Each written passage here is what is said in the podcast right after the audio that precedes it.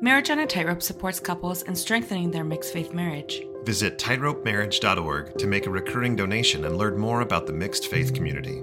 Hello, and welcome to another episode of Marriage on a Tightrope. I'm Alan. I'm Katie, all the way on the other side of the room.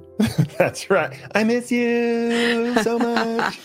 and we are still married. In fact, in just a few months, it's going to be 19 years I have been warned many times that I have until December 18th of 2024 to plan a really good 20th anniversary. Oh yeah. Really good 20th I mean 20 year. Come on, David, right? I remember that. How many yeah? years ago? It was a long time ago. Back in 1990 something. I don't know. I don't know when was I'm that? 43 years in my marriage. And did you plan your 20th wedding anniversary? Uh, that was uh, the year 2000. I, I'm sure we did something, but you know, when you get to 43, maybe you forget about each individual one. Yeah, probably. They just meld together. Well, we don't get hardly any time together ever. So the the one time that we get to do something stands out. Yeah, we're looking for I think our 20th anniversary is going to be the next time we're alone. So we have a year and 3 months to get it done. That's right. well, everybody, we're excited that you're here with us. Another episode of Marriage and Tightrope. And we're excited, as you just saw, we spoiled it before the momentous introduction, that we are joined once again by the wonderful David Ostler, um, author, uh, mud wrestling. Is that, I think, I, author, uh, general great human being, uh, author of the book Bridges, Ministering to Those Who Question, uh, just a phenomenal book. We've had him talk about that book a couple of times. We are going to talk a little bit about the impact of bridges on our lives and me and Katie's life and the lives of our listeners. Uh, and also get to a new project, perhaps a little spoiler for uh, foreshadowing, we'll call it. That's a little more elusive and fun uh, to talk about towards the end of the interview. But uh, you, thanks again for being here, David. Happy to be here. And um, I think Alan and I realized this the first time we've actually met. Yeah, we walked. I walked up today eh, about 20 minutes ago, and, and we looked at each other and went, "Wait a minute, this is the moment. This is the first time we've That's ever right. met." I met Katie before because she came to a book event I did, but uh, it's good to meet you, Alan, in person, and you're just as handsome as I thought you'd be, and a little taller. I'm blushing. well, David, you've got the beard going on since the last time we we saw you. The salt and pepper it's a good look. Well, I've tried it before, but it was so mixed that I had to wait until it got as gray as it is now before it could ever really look good. Uh, well, uh, I when Alan grew out his beard, I complained a whole lot about kissing that face, and now it's not a big deal. Does your wife complain, or is it not a big deal? No, she she likes it. She likes it kind of trimmed up like I got it now, but um, you know, so or at least she says she doesn't mind it. I'm not sure. Well, there you go. Maybe you can talk um, beard products after this. Something right. to help it grow that's in right. a little thicker, like Alan's. Yeah. Uh, the first thing on our agenda was beard hygiene. That's so right. Excellent. check check the check. box. That's Katie, right. what's what's number two? We're gonna we're gonna uh, dig in here. Yeah, we're gonna dig in. So the last time that we interviewed you, it was May 20 of 20. 2022. So it's been about almost a year and a half since we've had you on and uh, you added a second edition to Bridges, which is why you came on, and you added a few chapters in there about fix, mixed faith marriage. And what else did you add in there? So, not only mixed faith marriages, but also dealing with kind of mixed faith families in general, mm-hmm. particularly where parents are um, wondering how to um, deal with both their emotions and their relationships with their adult children, some of which have departed from the church. Right. Yeah. And I mean, so timely because so many of us are in that position or have given the book to somebody that we love and with the hopes that they would read it. And it's, it's interesting. And I'm sorry, Katie, to cut you off. Yeah. We'll get here to, to another question. But, you know, Katie and I, I think we've talked last time too we've given to the book to multiple people on both sides of our family and some have read it some haven't hey i'll be honest i don't hold anything against those that haven't I've been given books by Katie that I haven't read. so sorry, maybe that's my anniversary gift to you is is reading a book you you gave me. I think she maybe wants something a little bit more than that. yeah, you think? All right, think I'll take maybe. it from you. You're the expert. take You're take it from David. well, it's it, it, it honestly has made a big difference for those that have have read it. Um, it's been a really good just baseline groundwork and kind of opened up everyone's perspective of okay maybe i have some own, my own personal work to do uh, and some understanding to to try to get to. So once again we'll say this every time we ever talk or awkwardly hug before an interview.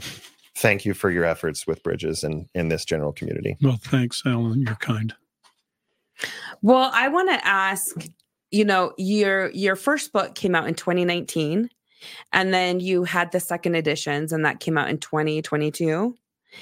And I'm I'm wondering what like how do you quantify the impact that the book has had both 2019 and 2022?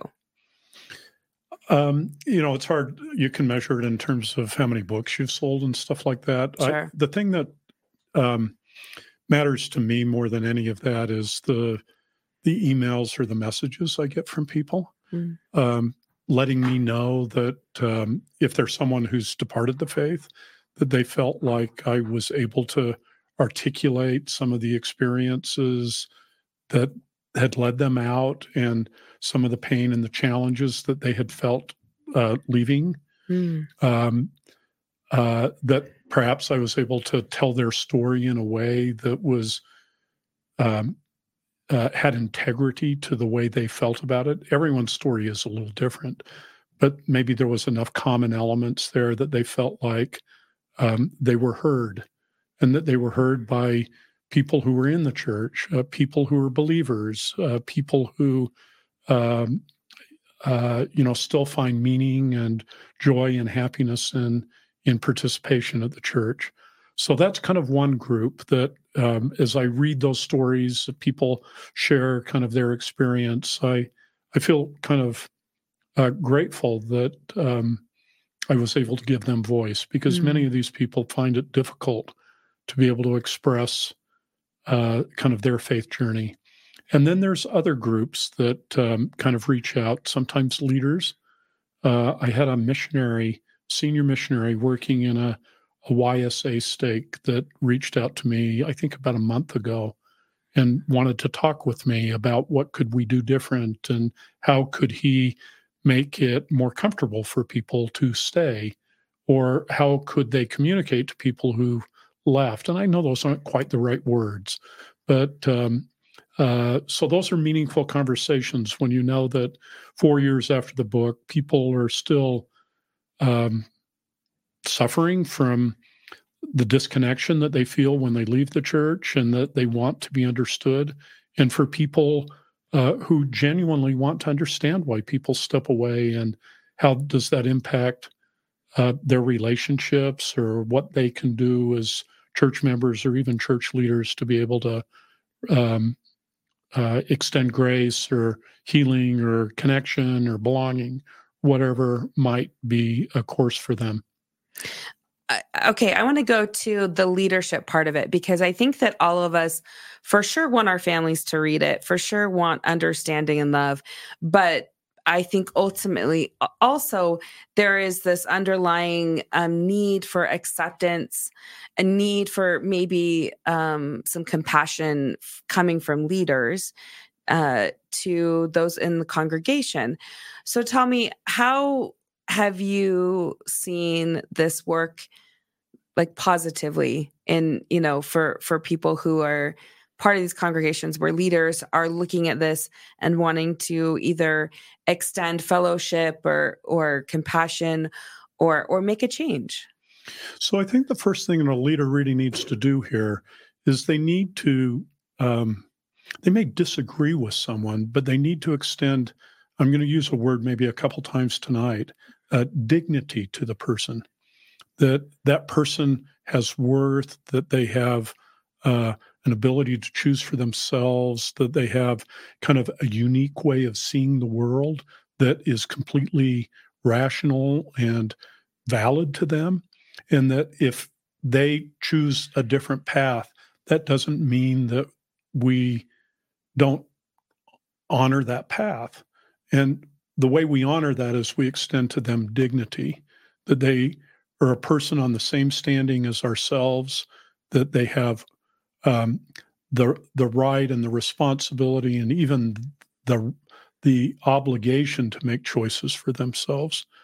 And when a leader approaches it that way, that's very different than when a leader approaches that person who is has departed or is wondering whether to depart in any sort of diminished way. Mm-hmm. When they think of them as fallen or they use words in their their mind that kind of other them um, and and maybe sometimes even extend feelings of contempt towards them. So I think dignity is a really important issue for a leader to feel that you know they're still a, a person, they're still uh, an eternal soul, they're they're still um, uh, you know a valid person, and I think when we feel that way, then our actions are motivated more by love and more by acceptance than than they are um, perhaps with some of the negative ways that leaders can treat them. Yeah, I oh I so appreciate that point of view, and I can't help but think that the it goes both ways. What would you say to the one that's transitioned out or maybe someone that's in my space where my husband's out and and i'm wanting i'm feeling that dignity? What is the best way to respond to a leader that is giving that to you? Well i mean i think i think for people who depart the church it's sometimes tricky. You know there's intense feelings that come from a faith deconstruction and you know, or a faith crisis or whatever term someone wants to use to to describe that. And and sometimes those feelings are really painful, and sometimes there might even be trauma associated with what triggered, you know, their their deconstruction. Um, I think, um, uh, you know, we have to be healed from that, and it may take time. But I think we also have to reciprocate that the people who stay, the leader who, with good intentions, is maybe not skilled at reaching out, but has good intentions, we need to offer them that same dignity. Mm. And sometimes it's hard for people who, um, you know, leave the church. And you know, I think I don't like that term, but it's it's simple. They know what it's like to be in the church, and so they've made a choice to go out um, and sometimes it's hard for them to, because they've made that overt choice to leave, knowing what they used to know. It's hard sometimes for them to extend that same dignity to people who stay in the church and to kind of honor that that's their path, just like they want to be honored that this is their path. Yeah. Oh, I appreciate that so much because you know we've seen the black and white thinking in the church and we want to get to a, space where we can hold space for for you know faith along the spectrum. And also though those type the, there are some that leave the faith and kind of stick with that black and white thinking. And so for leaders i can see that it's it can be a very difficult position because uh you know, it's kind of a damned if you do, damned if you don't. And uh, darned really, if you do, darned if okay, don't. darned, darned heck, darned heck. Oh gosh, and I'm not even the one that's out, and I'm saying the swear word. I'm so sorry. Uh, no, but it, it can be a no-win situation for a leader who is is trying to extend dignity and trying to um, lend compassion to those in the congregation or you know the neighbor whatever it might be. Um i have a question. Yeah. Uh, while we're on the topic of leaders um what has your personal experience been in response? And and answer this however you need to or are comfortable with but what has your personal experience been like being the author of this book with maybe not even your personal leaders totally understood we don't talk about our leaders on our podcast but as you've been kind of going around talking about this with multiple leaders in multiple different geographic areas, how has the response been? Is it is it frustrating when it's not what you would hope it would be? And I don't know, just talk about that a little bit if you could. Yeah. So um, let me I, I, haven't really kind of talked about the personal journey. I don't think on your show mm. about the personal journey that I went through writing the book. Um, so, um, you know, I've just been reflective. 10 years ago, I was a mission president in Africa. And then um, five years later, I start writing this book about why people leave.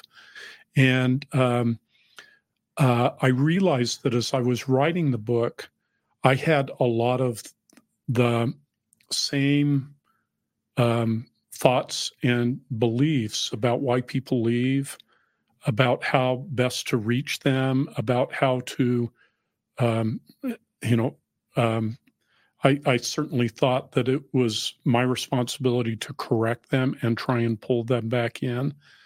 And as I wrote the book and did the research for it, I kind of came to a journey myself mm.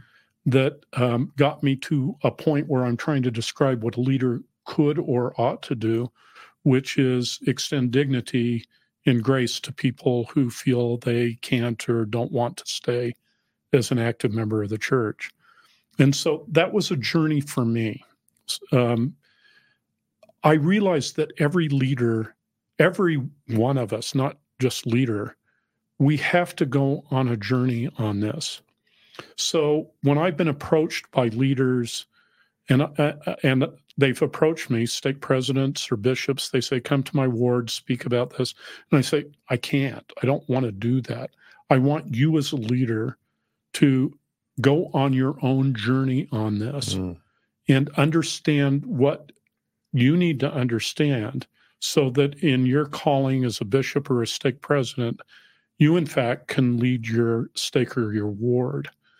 Um, I've gone into ward councils with bishops. I'll talk to their leadership team. I've gone to stake council meetings with, you know, the stake leadership and talked about this, but it's all been to help them with their own journey, if you will, because every one of us has starting points on this. And every one of us, the only way we're going to understand this issue is if we do the work ourselves uh, to understand the issue. And I can't change that for someone. I can just help them along that path.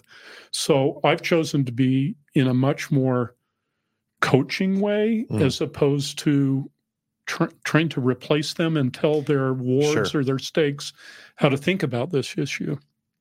So that's been my approach. And there's been some leaders that have responded really well to that. And they've used um, things they've learned along the journey in their uh, you know their ward conferences i know a stake in oregon that did that and for a year this was a theme in their stake talked about belonging they talked about building trust they talked about um, you know loving and not judging um, and so some of those wards and stakes have been able to do that some have had done it and have told me later what they've done and some i've been involved in kind of helping them in their own work to do this. Right. Right. Okay. I'm I'm curious that the information. So you, when did you initially gather the information from the YSA group? Like what year was that? That would have been in early 2018. Okay, early 2018. And I'm thinking now to the pandemic, right? 2020, mm-hmm. so much changed. Mm-hmm. Uh, across the board, attendance in churches are down, not just our church and and lots of other churches. Um, a lot of people, a lot of congregations getting smaller. And in some cases, you know, they're moving boundary lines and they're combining stakes. And um, I'm wondering, do you think that p- the pandemic had additional factors to it why people decided to step away or do you feel like it was uh, similar to your research some of that was just the same it just was in a larger amount I, I don't know if the data is out yet to kind of quantify that. Mm-hmm. My own instincts are that yes, um, you know, there has been greater trend towards disaffiliation. I think there's been also other um, issues that are kind of new in terms of um, uh, the trigger, if that's the right word, that would cause someone to say, Do I want to still participate? Uh, I think some would be um, kind of the hyperpolarization that we had around COVID. I've, I've talked to um, people for another project, and maybe we'll talk about that later, who um, really felt challenged to be able to remain in the church given um, local congregations' approaches to COVID. Some required masks, some uh, uh, uh, mentioned repeatedly President Nelson's counsel to be vaccinated, and that was um, that. Regardless of how the ward handled it, there was alienation that would have been there. People had very strong feelings about that, and that came into our congregations, and there was a sorting. I think there's also political polarization that inherently um, enters our congregations. And I think that's been, the data shows pretty clearly that that is greater than it used to be. And so some of the turmoil over the last decade, maybe longer, around uh, politics creates alienation, and, and that has accelerated. Mm. Uh, and its effects probably are also felt in an increased way within the church. So I think we're dealing with not just religious difference, but differences with regards to public health, differences with regards to how we approach our elections and you know the key social issues that are important to us.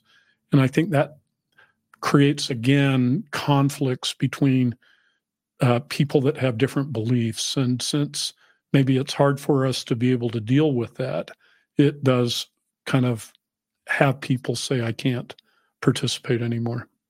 Oh my gosh, that's so well said. Did you have a response? Well, yeah, so Bridges was released in what year again? 99 or 2019, 2019, right? Yeah, 2019. I, got my 20th wedding anniversary. you're, you're thinking about it. You're thinking about it. So, I mean, you just think I mean exactly what you just said. That's where my brain goes of just within a year. Uh, obviously, there's been political divide before 2019, but COVID really accelerated that. And the church, uh, Katie, you talk about a no win situation. Um, yeah. Where leaders are darned if you do and darned if you don't. It's the same situation with with how COVID was handled, like you explained. So since just since Bridges has come out, if you wrote that book again today, it probably would look a little different, which maybe is why we're sitting here today because it's kind of led to a few other thoughts that are going to lead to another book. Are we allowed to talk about? Are we allowed to say? Yeah, this way? is a good segue because you're talking about the difficult conversations and polarization on both sides that people are having. So, tell us what inspired you to write another book. So, kind of where I came out on Bridges is that we it's really hard for us to live in difference. It's hard for parents when a child says, I no longer believe and I want to live a life that's very different than what the parents want for them. It might be about around religion. Maybe they became a vegan and, you know, Thanksgiving dinner is difficult now, or maybe it is politics or career choice. We, it's hard for us to to deal in difference. Um, and um, we have many forces in the United States in particular. It's less so in other countries but um, whether it's religion or politics or other life choices, um, we struggle with how to deal with people who go a different direction. And that's what Bridges was all about is being able to provide an authentic voice for people who leave the church and to understand them better and to uh, put together possible set of skills so that we can in fact remain connected, whether it's in a family or a marriage, in a ward, you know, wherever it is, also in a community or in a nation, even though you believe this, I believe this, and you believe a third thing. And we're pretty strongly um, certain about what it is we believe. And so when that happens, what do we do? And how do we think about that? And um, we sometimes don't have the skills within the church or within our marriages or with with our children to be able to do that and i think we all probably know we don't really have those skills in our country mm-hmm. to be able to do that you know we're pretty angry people right now in our country and it's pretty hard for us to deal with the difference. So for the last two years, I've been exploring why and some of this is personal discovery of why am I that way? And then, you know, what does what what should I do? And how can we do better in that area? Because if we don't, you know, our our families fracture, or our community fractures, or our nation fractures, our church fractures. And, you know, I, I think those are really dangerous and bad things. Gosh, I feel like it's um, pretty incredible that you would be so uh, introspective about the subject. Where where does it start? Well, it starts with me, and how do I respond to these things, and why do I react the way that I react? That's that's a really hard thing to do. We can all day point fingers at other people, but when we point the finger at ourselves and to try to figure out what what's going on here, I can't help but think that that is probably the best trajectory for long-term change, right? I, I don't know how to change other people. I really only can change myself. Yeah. Um, maybe I can write a book and maybe that helps people on their own journey towards change. But, you know, the only one I can really do is change myself. And maybe you haven't been angry about what's been going on in the world. I at times have been. And yeah. sometimes I don't behave well and you know i shout into the ether on social media and, and you know i've had circumstances where i've alienated people and i've fractured a relationship. You know someone once told me you know don't contact me again. I don't want to hear from you again. And and you know that stayed in my mind and you know that person has dignity. I actually respect them um, even without that kind of a negative exchange. And um, you know what about me you know, did that. Mm-hmm. Maybe he has a problem too, but there was a problem with me also. What kind of research goes into, well, looking at yourself, first of all, but then trying to observe what other people are doing and maybe how they can change it? How do you do that? Well, you know, my career, I had an odd career. I, I did worked in a in businesses that analyze the effectiveness of healthcare. So the first thing we'd always say is, what does the data show? What does you know people who research this? What do they? Um, what have they studied? What have they learned? And let me tell you something that's really interesting. You, you, have to get into your mind and you have to understand how the mind works. And our minds are amazing, but they have limitations. So if I held up a picture of someone and asked you to say how attractive they are, you'd say an answer. And then if I um, told you the political party that that person was a member of, and if it was opposite of what you thought, you would rate them less attractive. These are studies that have been done in psychology. So basically, people who are not like us in terms of their beliefs, we think are uglier. And people who are like us in our beliefs, we think are prettier, more handsome. And so there's something psychological in our minds that make us think more charitably to people who think like us and more skeptically and negatively uh, of people who don't think like us, whether it's religion or whether it's politics or whether it's you know the football team you're rooting for you know on on Saturday. And so we we just tend to do that. And that's natural. It's built into our brains. It's not that I'm a bad person because I have that. But once I understand that that's the way my brain functions, I'm not a slave to it anymore. And I can say, well, you know, just because that person thinks that way, does that mean they're my enemy? And I can work mental gymnastics to kind of pull them into my group, even though there's one thing about them that is different.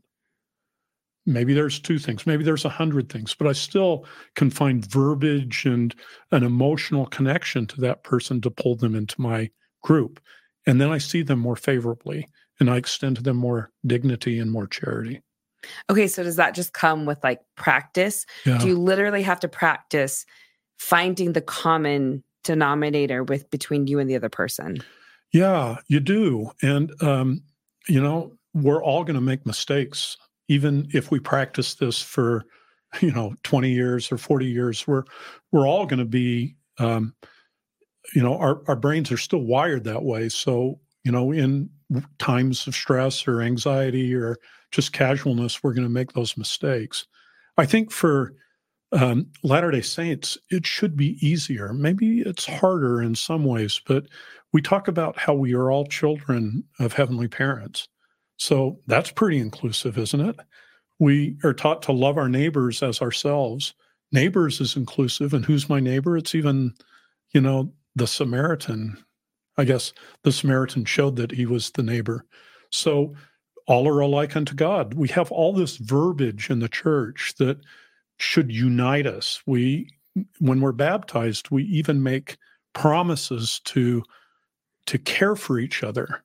And it's not a limitation of who's baptized. It's to care for each other meaning everyone. And we mourn with them and we comfort them and we try and create um, um, you know a better world for them so but we have to think this because there's many things in our life that don't reinforce that mm. and create others and you know politics is one of those where you're seems like many people think they have to be on one team or another right alan always jokes that because he so often puts himself in other people's shoes, he can't hate the Giants anymore because he used to hate the Giants. I'll tell you, I'm oh, not. Is this football or baseball? Baseball. baseball. Okay. I'm not. I'm not a Zen perfect person, but like sports rivalries just don't mean as much anymore because it's it's so much easier to understand. Well, okay, you grew up in the Bay Area. Of course you're a Giants fan. I grew up in Los Angeles area. Of course I'm a Dodgers fan that sucks. Can can't we just can can we like we can have a little bit of hate, right? like a little bit of. How about a little bit of pride? We're gonna we got a little a bit little of pride. more pride in our in not not to Sure. say that our team is is better than someone else, but we can have a I, little more pride I will and a say, little as far hate. as political stance goes, I try to judge everyone equally on their physical appearance. oh boy, that's a whole can of worms. We're not gonna we're not gonna open tonight. no, we're not. So one thing I'm thinking about, David, when when you talk about this this new book, I think of Jonathan Haidt's book, and I think that's how you pronounce his last name. The book of A righteous mind. a righteous, Righteous the Mind. righteous mind. Why good people are divided by religion and Politics. politics, Politics. politics and religion. I think is the other way Mhm. around. So is is is what you're writing similar to that? Is does his does his kind of go into the psychology of the why, and yours is trying to explain the tools that we can use to overcome that? Yeah. So I think we have to understand the psychology, and Haidt's book's a good one. And it was one of the first ones I read on this. And, um, you know, I, I, I recommend it. It's in my resource guide in the in in my book. Um, there's others that I also include. The way I research is I pick up a book, and after I read it, I go to the footnotes and find the other opinion leaders associated with that and then I go to those books and kind of work my way out, if you will. And that's one of the first ones that I read. Um, and it talks about how we're all born different and we see the world in different values, he calls them. And some of those are because we're innately different because of our genetics. And Latter day Saints would also believe we have an eternal spirit. And there, but we also have different life experiences. And my life experience is completely different than either of yours. You know, I formed my worldview during Vietnam and Watergate. Mm. That informs me. Some of my children's worldviews were formed during um, the mortgage banking crisis or 9 11 and the Mhm. war on terrorism. And so they see the world differently. And, you know, I grew up in Salt Lake and my children grew up in New England. And so they've had different cultural experiences. So we're all different. And that worldview that we have is persistent. It's the way we say what I want for myself, what I want for the world. And it includes religious beliefs, it includes political beliefs, and they're, you know, valid and they, they come from that place. Um, there's other books that kind of talk about the tools of dealing with difference and what can we do when in a marriage or a family or in a congregation or in a community we interact with people who have very different and very tightly held beliefs, very important beliefs to them. Um, we go, the book goes through the psychology about the different ways in which our brain kind of fails us. Like the picture, you know, once I know that it's uh, this party, right there, I see them differently. There's other biases that we have, mm-hmm. not just kind of an in-group, out-group bias that that represents, but my favorite one is the competency bias. It's called the Dunning Kruger effect. Mm-hmm. And um, everyone thinks they're smarter than they really are. And every, you know, if you survey software developers, I think this is probably about it. 40% of software developers think they're in the top 5% of all software developers. You know, and we always. Does that change from men to women too? I'm sure it does. There's something no called mansplaining here that uh, that that enters this, right? Right. Sure. Mm-hmm. And so, for someone like myself, you know, I've had a good career. I've been a leader of organizations both in the church and outside. I have a tendency to think I know more than I do, and um, and there's skills that we can develop that counteract that, and we can pause and say, why do I think I know that? you know what about my background makes me think that i know what you're thinking and that your view is wrong? You know just because i might have some opinions about it doesn't mean that i'm an expert on that. Some things i am an expert on but most things i'm not so um, we go through the psychology talk about the bias talk about the skills we can develop there's some practices that we can go through with ourselves and with others. And then I, I phrase it in an LDS concept context. There's actually some pretty powerful teachings that the church has about how to deal with difference. We don't hear those all the time. You know, we talk about other things often, dignity, for example, and honoring difference and wanting to be peacemakers. And avoiding contention, but not necessarily avoiding positive conflict. Because there's a difference between contention and having difference and working in that difference in positive ways. Mm-hmm. So, can so I, I, before you move on, can you dig into ways you feel like the church does that well? The conflict or avoid confrontation versus that's different than positive conflict.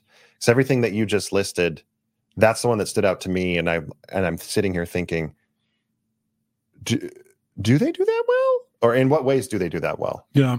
So um, the the best example of the church doing it formally, and I am not an expert on, it, I'm not an insider sure. on it, is where the church uh, worked with LGBTQ activists in 2014 and 15, and I know the work went back maybe even 10 years before that, where Utah passed a law that protected against housing and employment discrimination for based on sexual orientation and gender identity.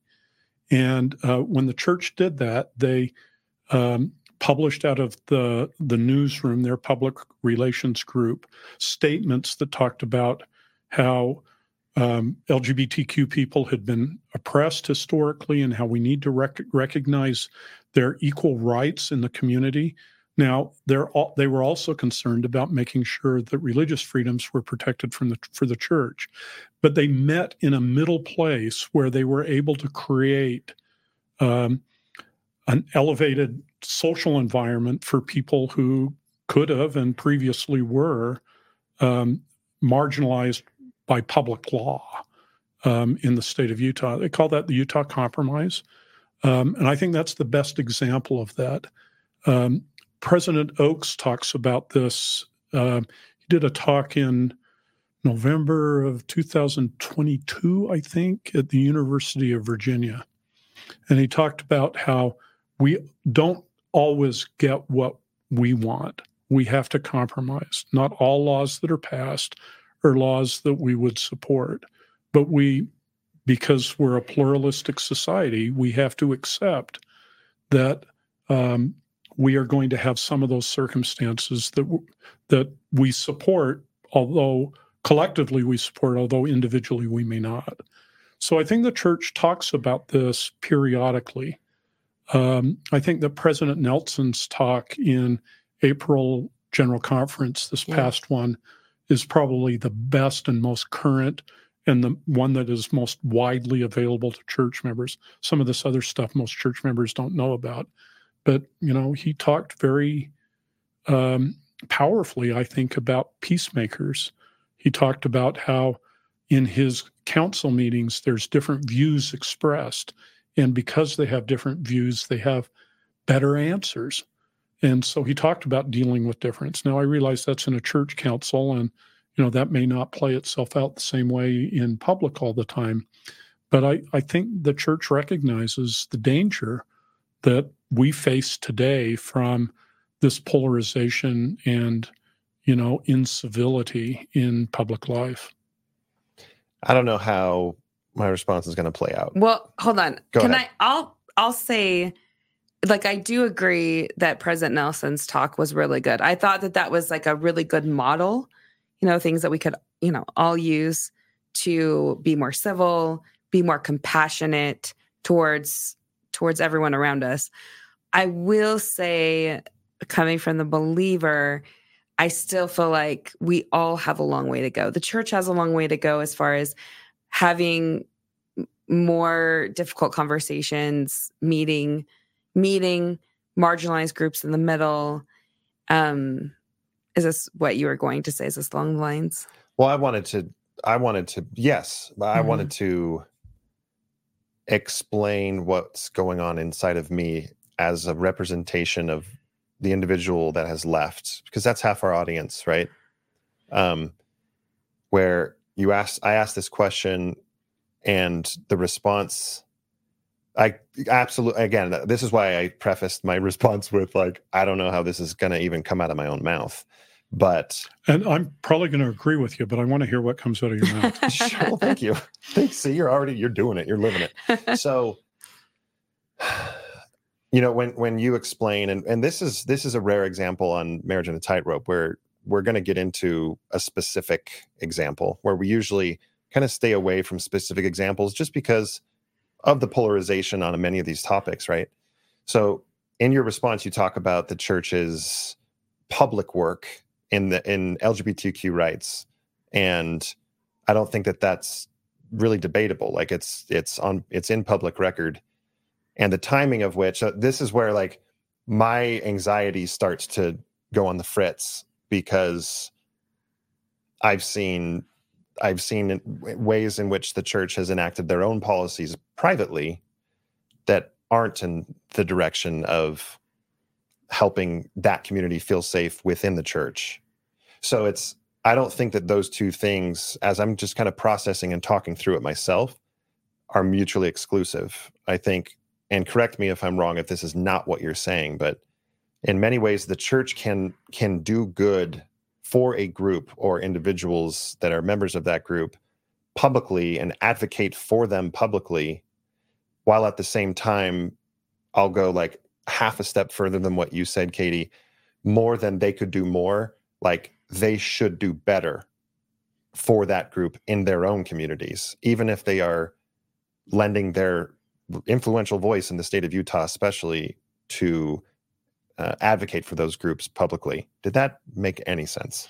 It did make sense to me, and I I um, I don't mean to say that the church is perfect on on either dealing way, with yeah. LGBTQ individuals or dealing with issues of public accommodation and dealing with um, individuals' differences and accommodating them in thought or society. I, I think that um, if I look back on the my own work that I feel I have had to do on this issue, um, I see that um, whether it was taught to me or I simply absorbed it as a part of my culture, I've had to um, pause whenever I have so much certainty about what is right and true.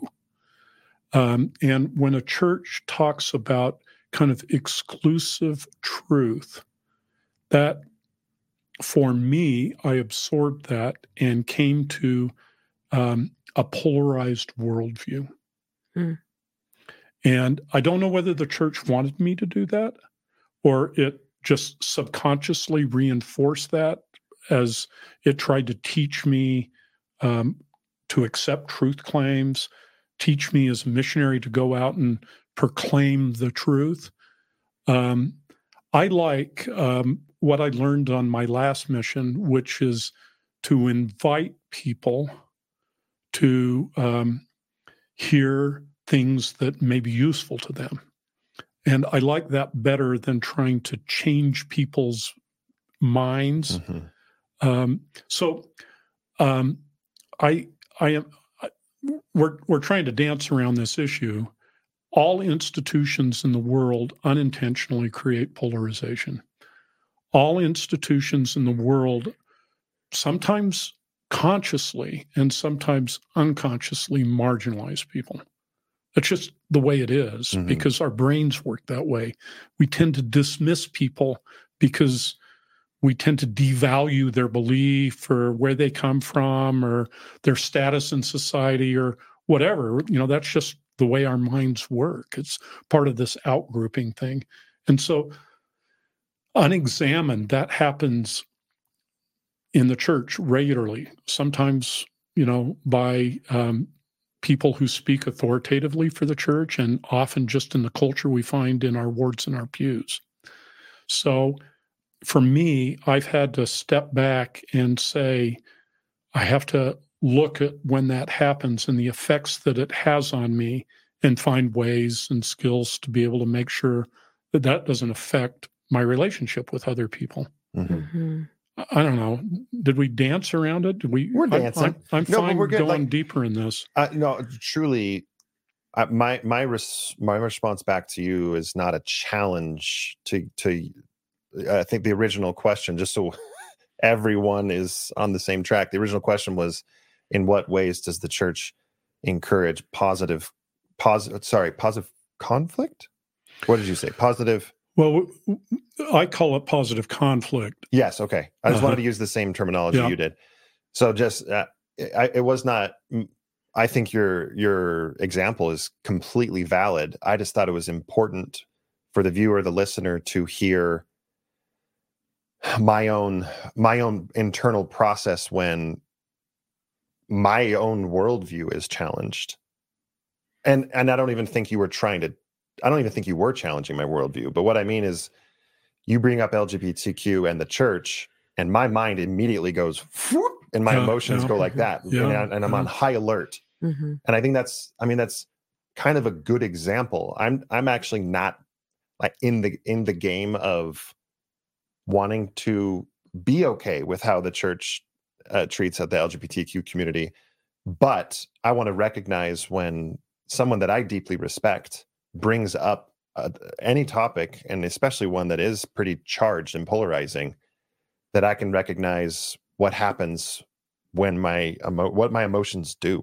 And so, thanks for talking through it. Like, I don't think we need to go any deeper on that topic. Mm-hmm. It's just helpful, at least personally. If everyone else is confused at what the H is going on right now, it's fine. But for me, it's helpful to hear you say what you said and kind of try to talk through what my own internal reaction was. Well, let's just process it a little bit more, not so much on LGBTQ issues, but all of us are going to have, uh, I'm not sure the right word is trigger, but all of us are going to have issues that we feel very, very strongly about. Mm-hmm. And when we are in a situation where there might be challenge about that issue, we're going to react exactly like you reacted, Alan. You know, or there's going to be a physical effect on us you know, my guess is that your blood pressure went up and your heart rate went up. I'll check and, my watch and see what, what it says happened. You know, but but there is a real effect that happens on it. And um, it's often in the emotional centers of our brain where we feel something and might be passion, it might be anger, it might be fear. You know, I'm not sure exactly. It'll be different for all of us based on the issue and and how we feel about it. And um, being able to recognize that you articulated it well um, and we were able to you know you were able to kind of process that and you know it helps that we're on camera sure. if we weren't on camera we might have processed a little differently you know and you knew i wasn't um, you know kind of the of church's course. spokesman on this this issue but um, that's what happens to us in this and that's what happens probably when a wife says you know dear i, I don't think i believe anymore. Or you know a kid comes to dad and says you know i'm i'm leaving the church. Um, you know those same emotions you know are going to be triggers kind of in those discussions and in those settings. And how do we process that? How do we step back? How do we set emotions are useful. I'm not saying set the emotions aside. They're sure. they're very positive elements about how we deal with things but use them in the right way so that we can obtain what we want which in this case is you know a good peaceful conversation where we all feel understood. It can be wanting a closer connection. It may be wanting to to understand or be understood. And so you know there's skills we need to develop to be able to do that. Let me ask you this because i think that it would be easy for us to work on ourselves. I mean right like you can change things within yourselves but i'm thinking specifically of family members where the emotional intimacy or the level of emotional maturity may not be a part of the makeup of the other person. And and so you know we have a family member that for a lot of years in order to um, keep the relationship we just avoid conflict completely and that does lessen the amount of um, the emotional intimacy between us and that person. This person's going to be in our life always. Um, and also, though, I feel like we've done ourselves a disservice by not trying to like dig in a little bit more because now we've gone years and it's been years apart without having those conversations.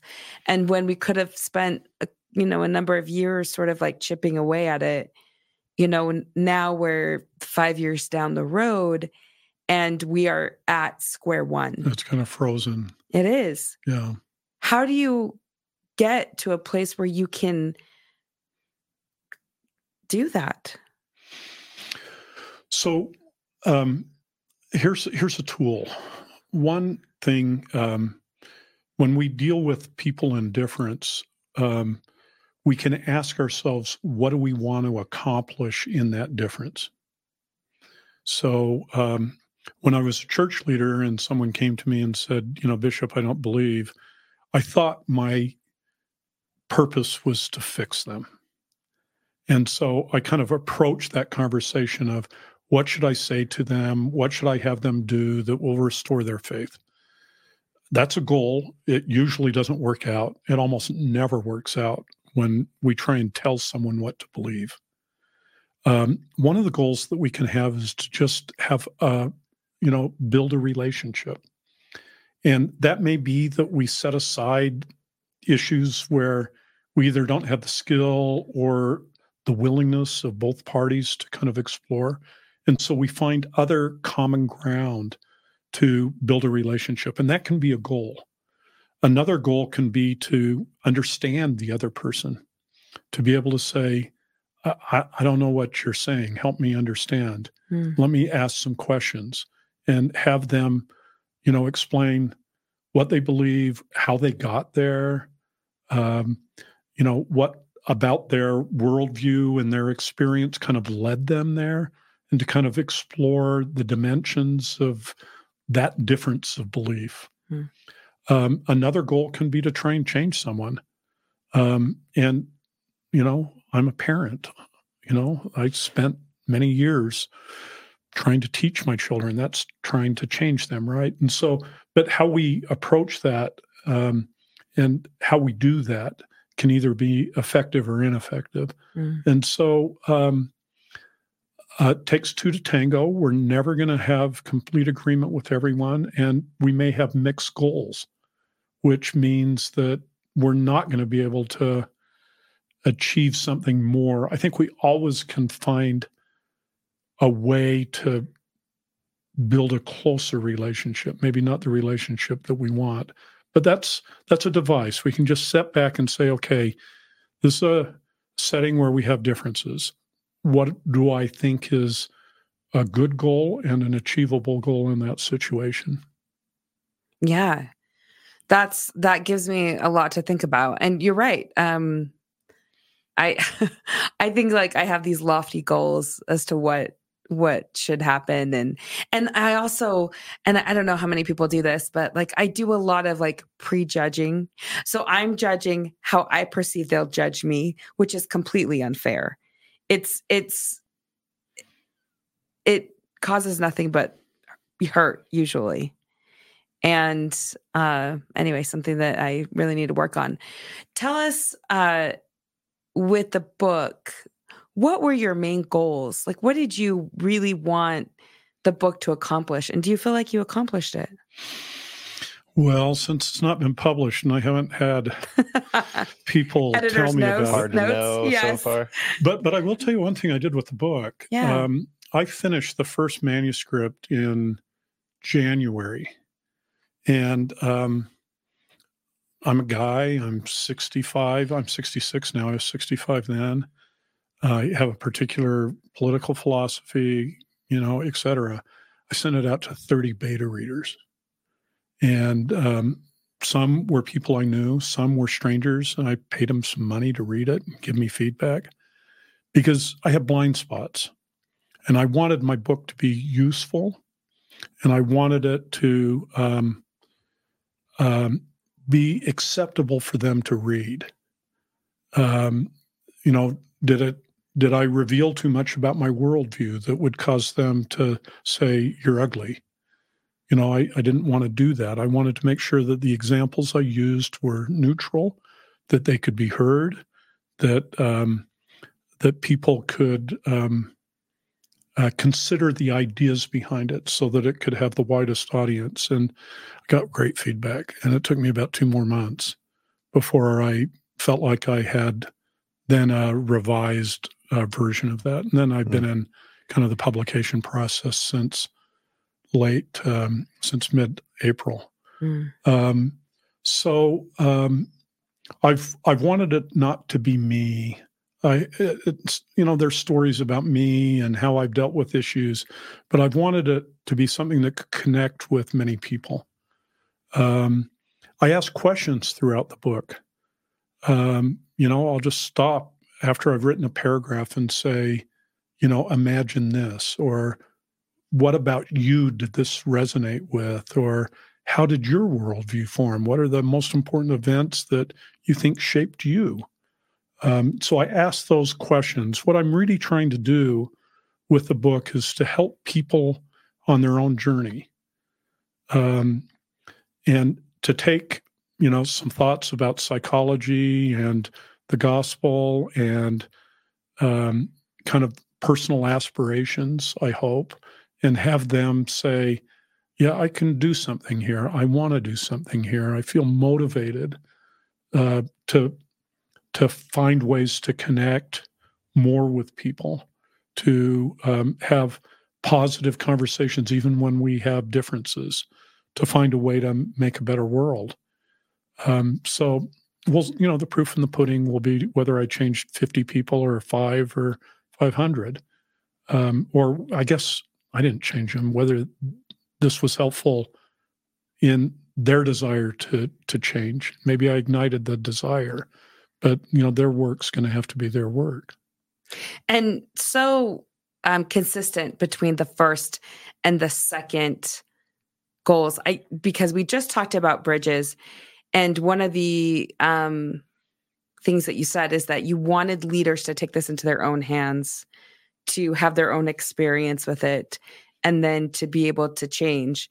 And very true to form, here comes the second book, and you're challenging the reader to look at themselves, maybe look at their own paradigm, their own privilege, and then to offer them a way, tools, and a way to um, speak with others that are not on the same playing field as them. Yeah, I, I hope it can do that. Uh, the you know the one thing I, I kind of keep going back to this. The one thing that it has done for me, um, and I'm not perfect on this. I could probably name thirty people that, for me, I haven't yet gotten there. Um, I want to be able to dignify everyone. I want to reflect that where they are, what they believe, the way they see the world is legitimate in their their own eyes. That they have something to offer me, even though I might disagree with the most important values that I hold true. Um, but um, I can still find a way to um, learn from them, honor them in some ways.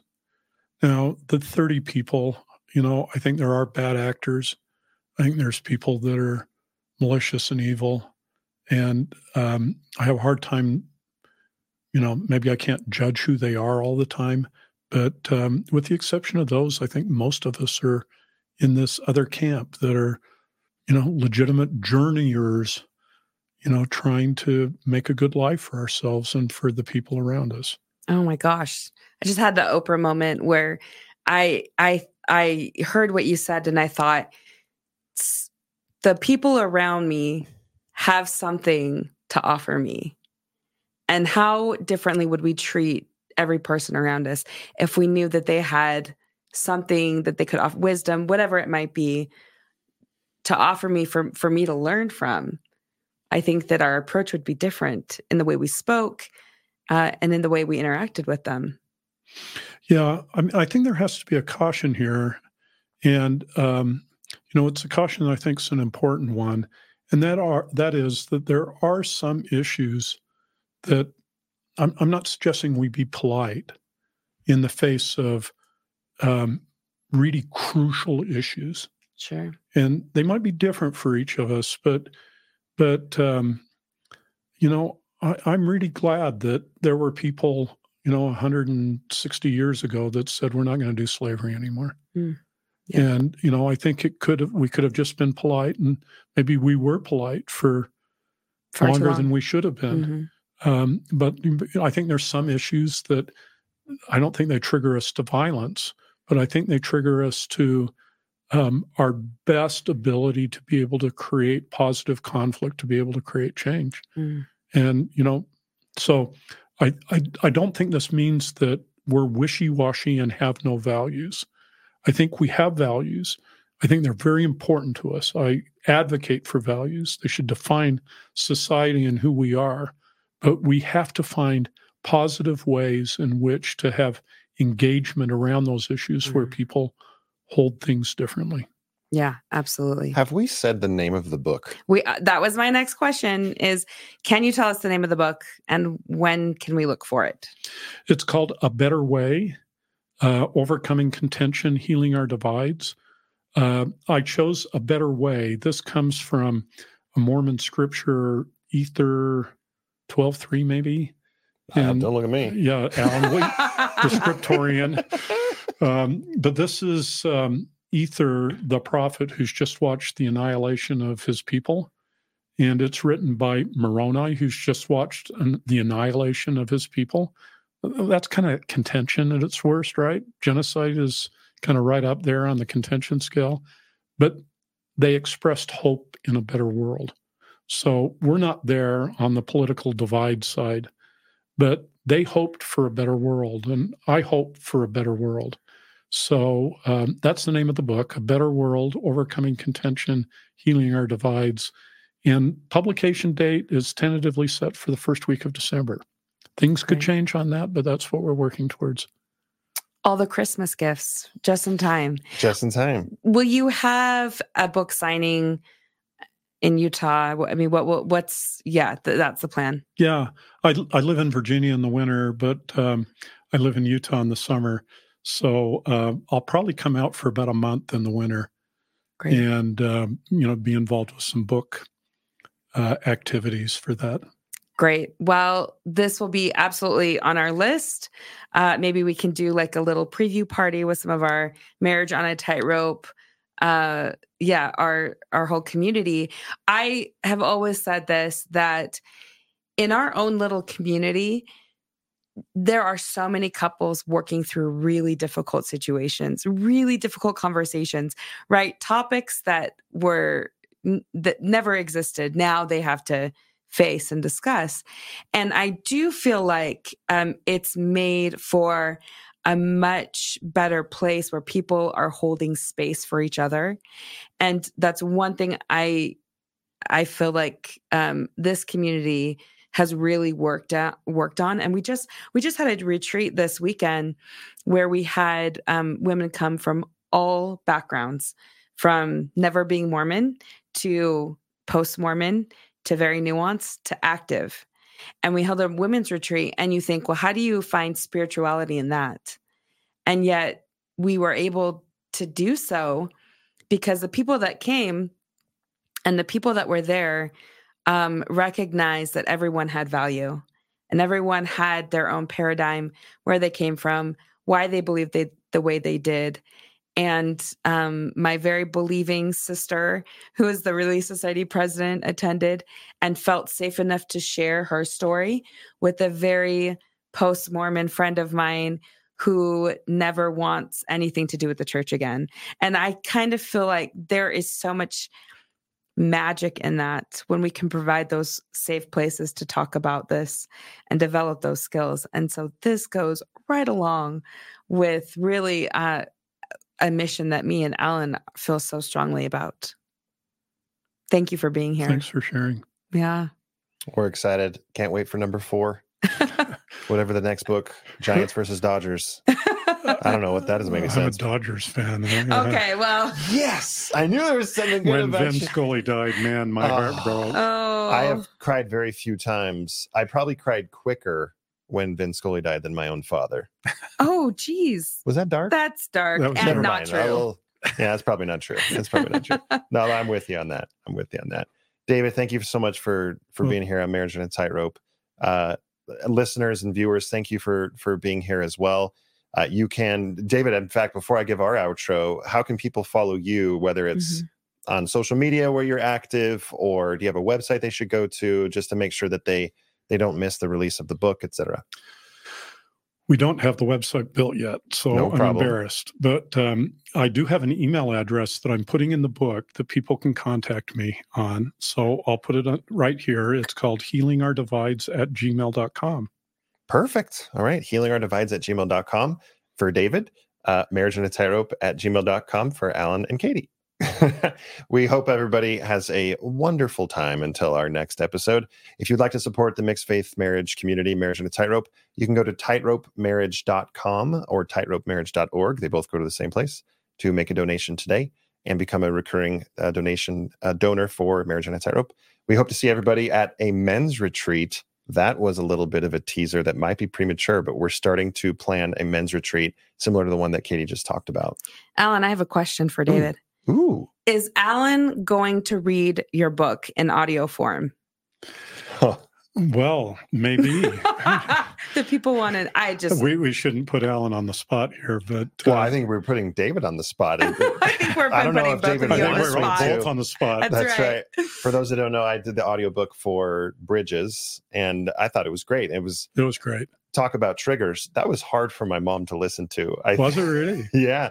Well, because some of the things Because it was his voice. some of the things that you Yeah. wrote that Yeah. I said Yeah. was were difficult for her. Yeah. And I can see that. I have a few audio clips of outtakes of me like reading a few of the, the parts from the book and then going, oh, oh, that was a tough one to read. And, and then, It was it's actually and- just a bunch of swearing. So you probably don't want to listen it's to it anyway. it's mostly myself like tripping up Tripping my, up, my, yes. my- uh, but we really should get an outtakes version uh, up, you know, on the audiobook. And Okay, if we do hear, I I will 100% if it I don't even know if it's being offered, but if it is offered, I would be happy to do the audiobook well, for this. thank this you, for Alan. this I next one. appreciate that offer. Of course. It's an important. We want I mean, to he might want a woman's voice. So Katie just volunteered. I just volunteered you to be heard the it woman's here. voice. It's live. That's right. No wow. pressure. All this right. is amazing. That's fine. you have you have two hosts just clamoring over helping you with whatever you need. Yes. thanks everybody, and thanks so much again. We'll see you next time. Thanks.